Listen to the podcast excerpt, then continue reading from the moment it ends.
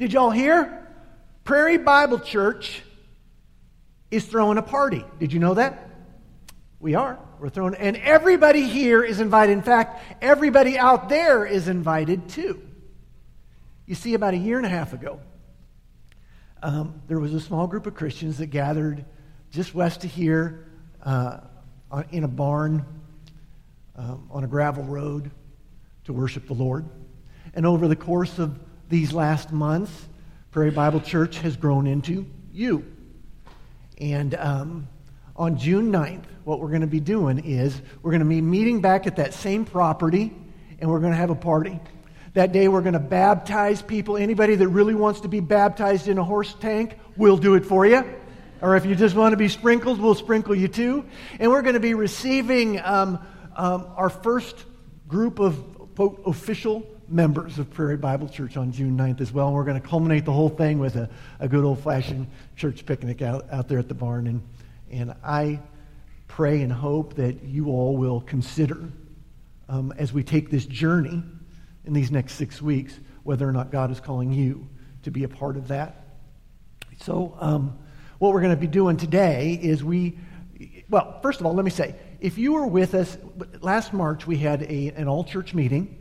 And at that all church meeting, we laid out for you a process for church membership that we have adopted here at, at Prairie Bible Church. But because we've never done it before, we made the decision that we were going to practice the process right here in worship uh, for the next six weeks. We're going to, and the, the title of my sermon series is The One, Two, Threes of PBC.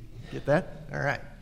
And um, we're going to just be looking at the core values and the, the beliefs or the doctrinal beliefs. What do we believe here at Prairie Bible Church? What, what beliefs about God do we embrace and live into here at Prairie Bible Church? So that once you've heard this whole series and you feel called and comfortable with this is what I believe and this is what I want to be, that's when June 9th rolls around and we'll be celebrating.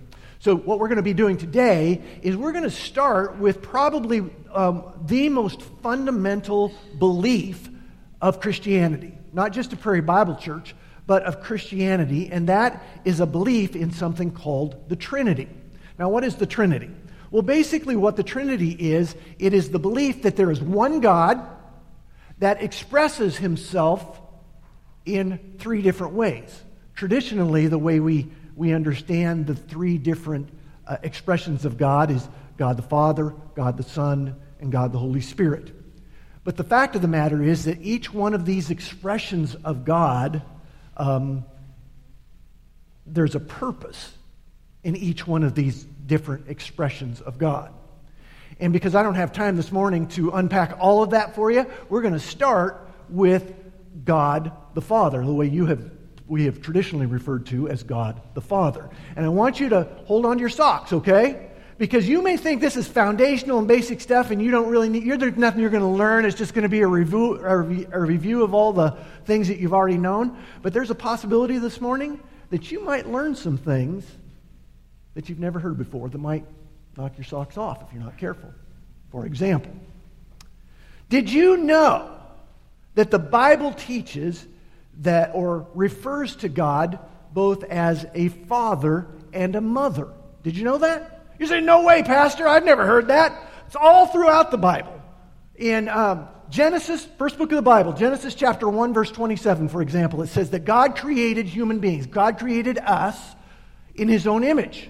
Both male and female, God created us. Well, that, that right there kind of gives you the inclination that that, that there is both female and male aspects of who God is.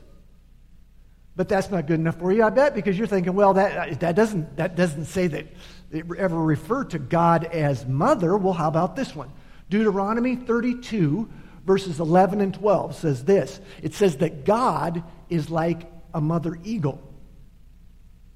That God is like a mother eagle that stirs up her nest and hovers over her young and spreads out her wings and catches them on her pinions.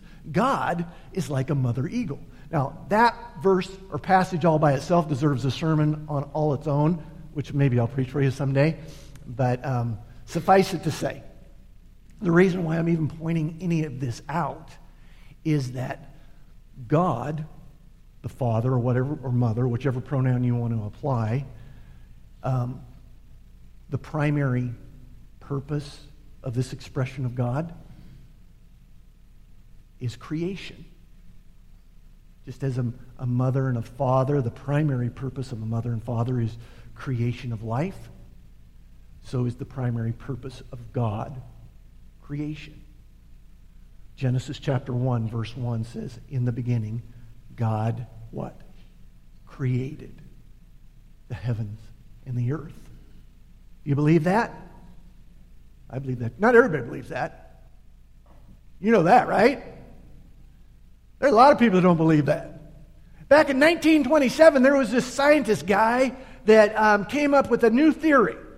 And he posited that um, there was this singular event that occurred somewhere out in the, the cosmos that he described or he dubbed the Big Bang Theory. You ever heard of that? I'm not talking about the television show, by the way. The Big Bang Theory, that's one event that happened, and, and boom!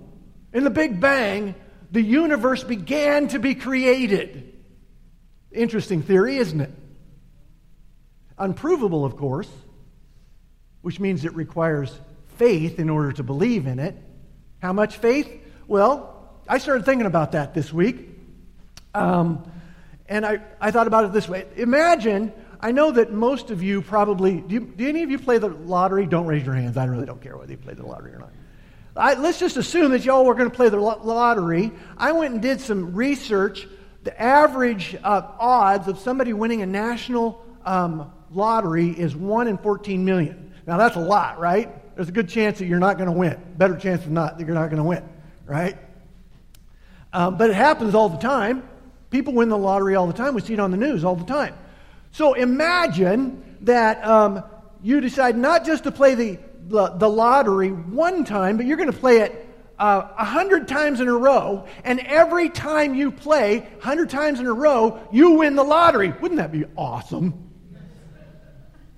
Imagine, wouldn't that be? Awesome? So I sat down and I tried to, because there's a lot of different um, variables that go into that, more than just the, the, one, the 1 in 14 million. There's a lot. So they, I tried to read the number, the, the odds that would, would be if you were to win the lottery a hundred times in a row, and I, I wasn't smart enough to, to pronounce the words or whatever that number was. Just suffice it to say that it's astronomical. Impossible, really, right? Well, did you know mathematically that is more likely to happen than the theory of the Big Bang? That's science science, mathematics says that it is more likely for you to win, for anyone to win the lottery 100 times in a row than for the theory of the Big Bang creation to actually have occurred. In other words, it would take a lot of faith to believe that. But people do. Smart people do. Don't they? Which leads me to Revelation chapter 4. In Revelation chapter 4, we get a glimpse into, um, into the throne room of God, which is pretty awesome. And there in the throne room of God, among others, are 24 elders. Now, we have no idea who these 24 elders are, but my guess is that they are the creme de la creme of humanity. Of all the people that have ever lived, these are the 24 people that have been chosen to be in the throne room of God, these 24 elders. They are the smartest, they are the strongest, they are the most godly of all the people that the world has ever known. And it says in Revelation chapter 4, verses 10 and 11, that the creme de la creme, the smartest people to have ever lived, took off their their crowns of life and laid them at the, at the foot of God's throne and proclaimed this You alone are worthy, O God. I know I'm smart, but you alone are worthy, O God, to receive glory, honor, and power. For it's through you that all things were created, and in, because of you, all things were created. Now, what, what difference does all that make? You've heard me kind of build a case, but really, what does all of that mean?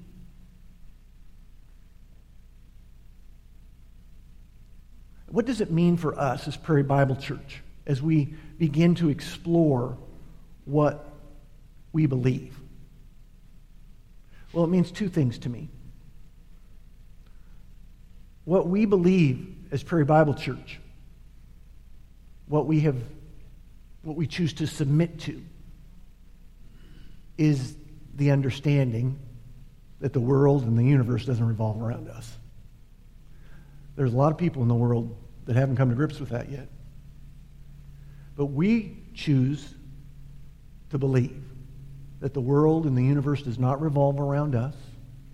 And even though that we were created as intellectual beings, and by the way, God expects you to use your brains. Don't, don't, when it comes to your faith, do not shift your brain into neutral. God expects you to use it.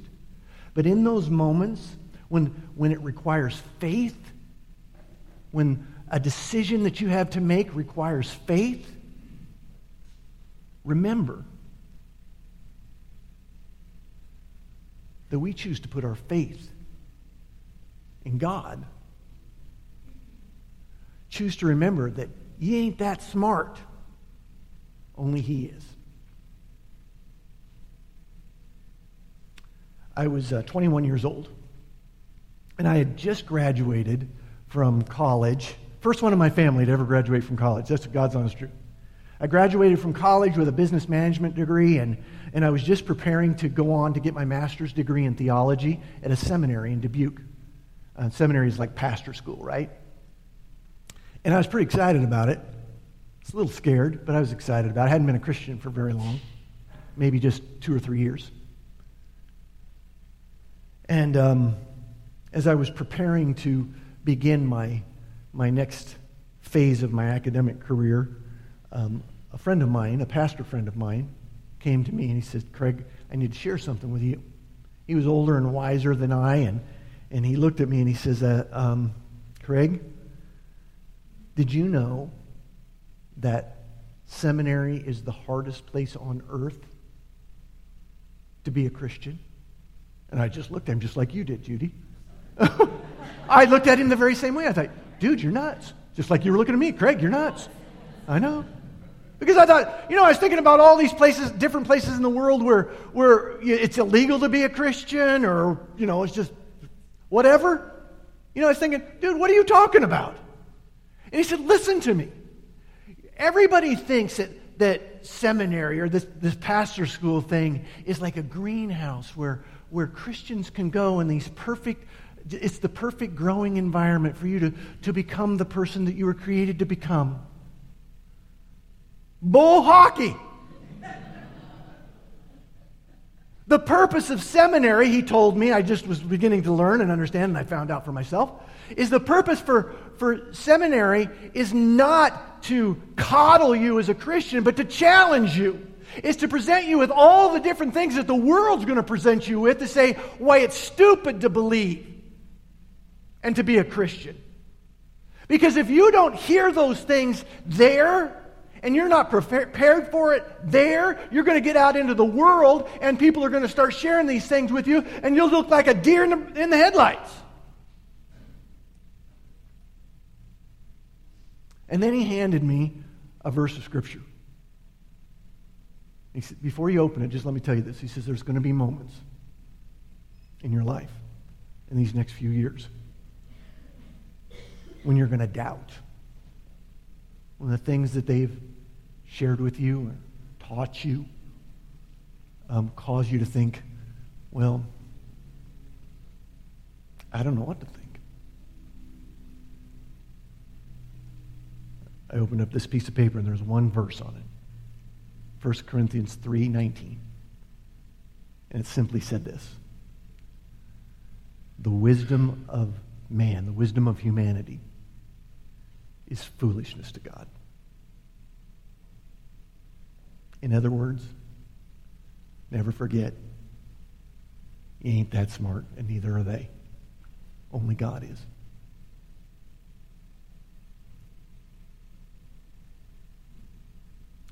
There are going to be times in all of your lives when you are going to be presented with a choice.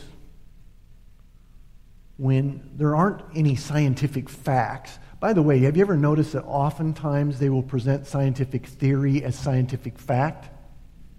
Be wise enough to discern the difference, okay? There will be times in your life when you'll be presented with things and you're going to have to make a choice as to what you'll put your faith in. What we here at Prairie Bible Church are going to teach and going to embrace is that in those moments when we have to make a choice as to what we will put our faith in, we will choose to put our faith in the Creator rather than the creation. It's as simple as that. Simple, authentic Jesus. Amen? Amen. Let's pray.